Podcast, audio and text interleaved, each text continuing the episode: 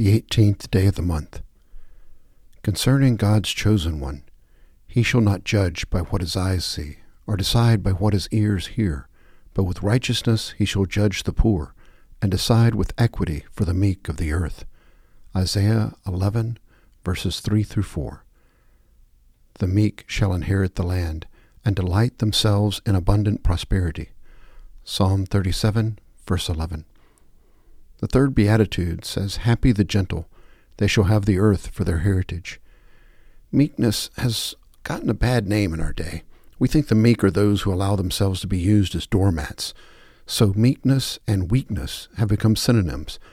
But the translation of the third beatitude, as given above, uses instead the term the gentle. We consider gentleness as a fruit of the Spirit on day 13, and that is a key for our understanding of this and indeed of all the Beatitudes. The meek inherit, they do not earn.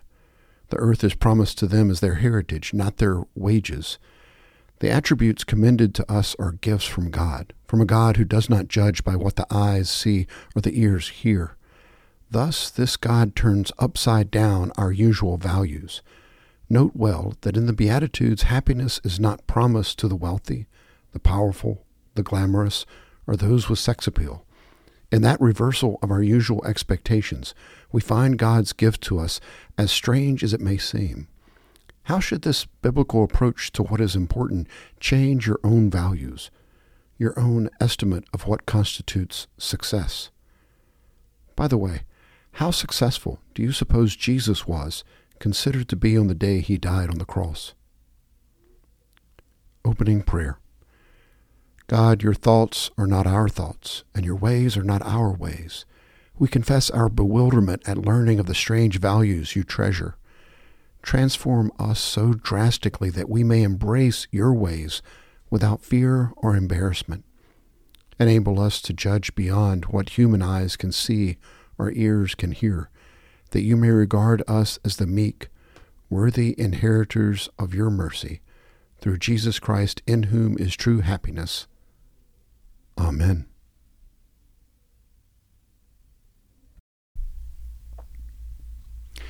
Psalm 37, verses 21 through 26. Wicked borrows and never returns. Righteous gives and gives.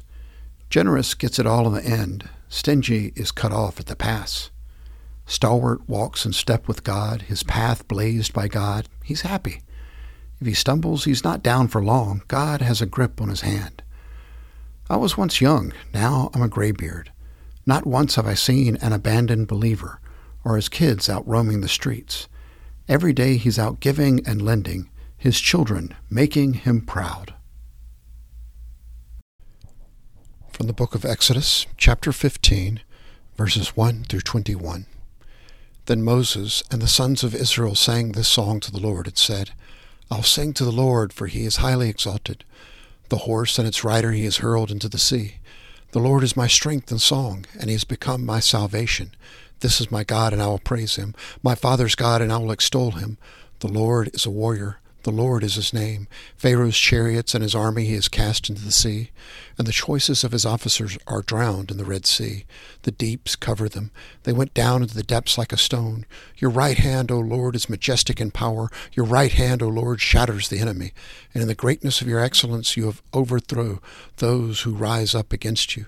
You send forth your burning anger, and it consumes them as chaff. At the blast of your nostrils, the waters were piled up. The flowing waters stood up like a heap. The deeps were congealed in the heart of the sea. The enemy said, I will pursue you.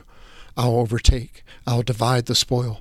My desire shall be gratified against them. I will draw up my sword. My hand will destroy them. You blew with your wind. The sea covered them.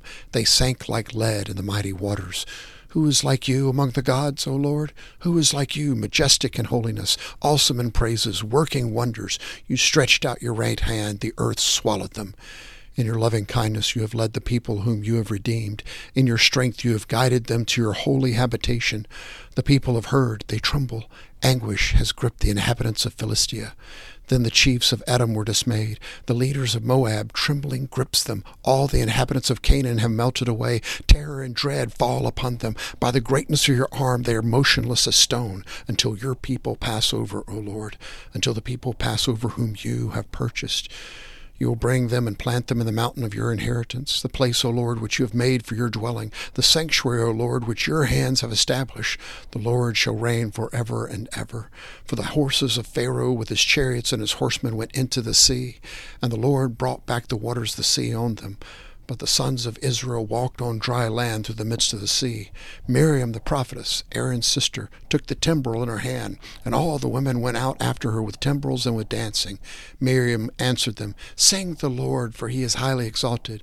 The horse and his rider he has hurled into the sea.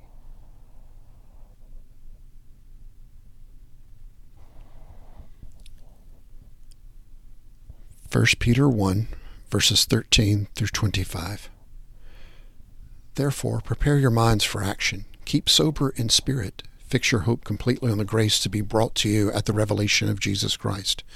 As obedient children, do not be conformed to the former lust which were yours in your ignorance.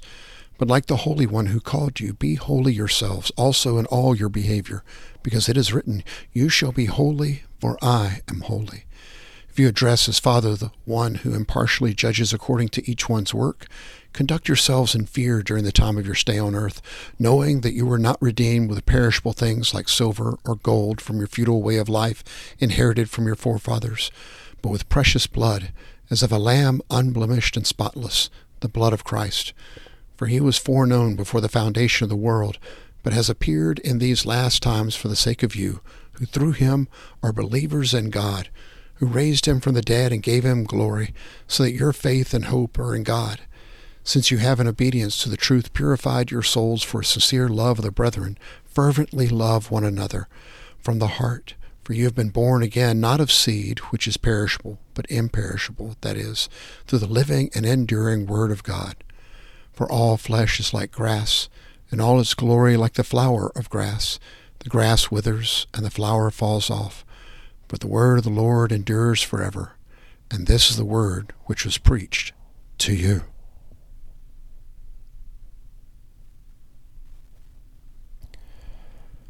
From the Gospel of John, chapter 14, verses 18 through 31.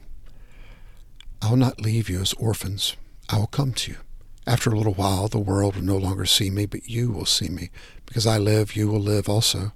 In that day you will know that I am in my Father, and in you in me, and I in you.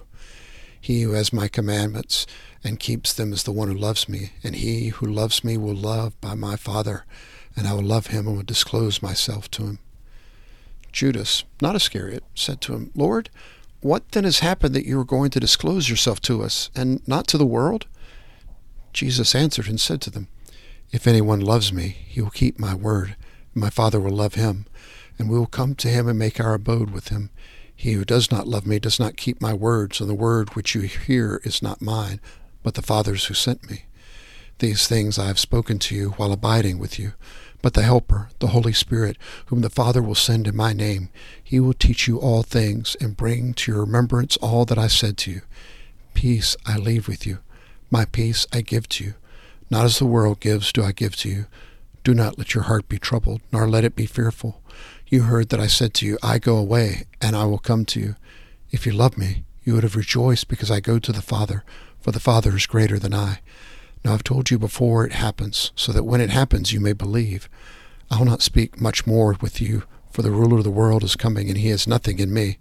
But so that the world may know that I love the Father, I do exactly as the Father commanded me. Get up, let us go from here. These the words of God for the people of God. Thanks be to God.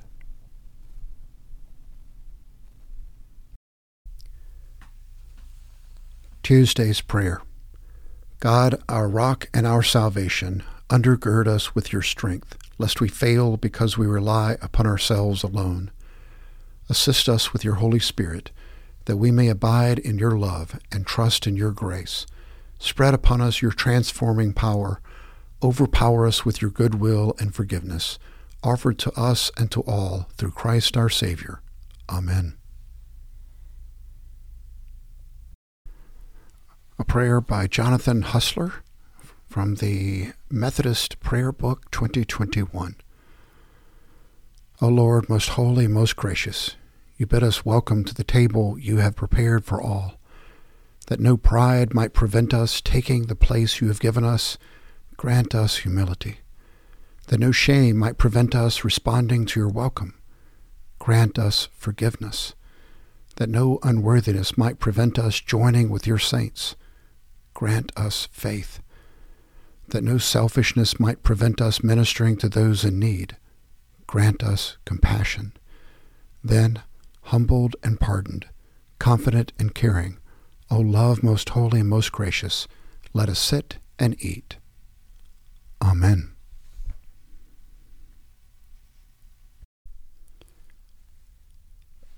The Lord's Prayer, traditional text. Our Father, who art in heaven, hallowed be thy name. Thy kingdom come, thy will be done on earth as it is in heaven. Give us this day our daily bread, and forgive us our trespasses, as we forgive those who trespass against us. And lead us not into temptation, but deliver us from evil. For thine is the kingdom, and the power, and the glory forever. Amen. Receive this benediction for Easter from the United Methodist Book of Worship.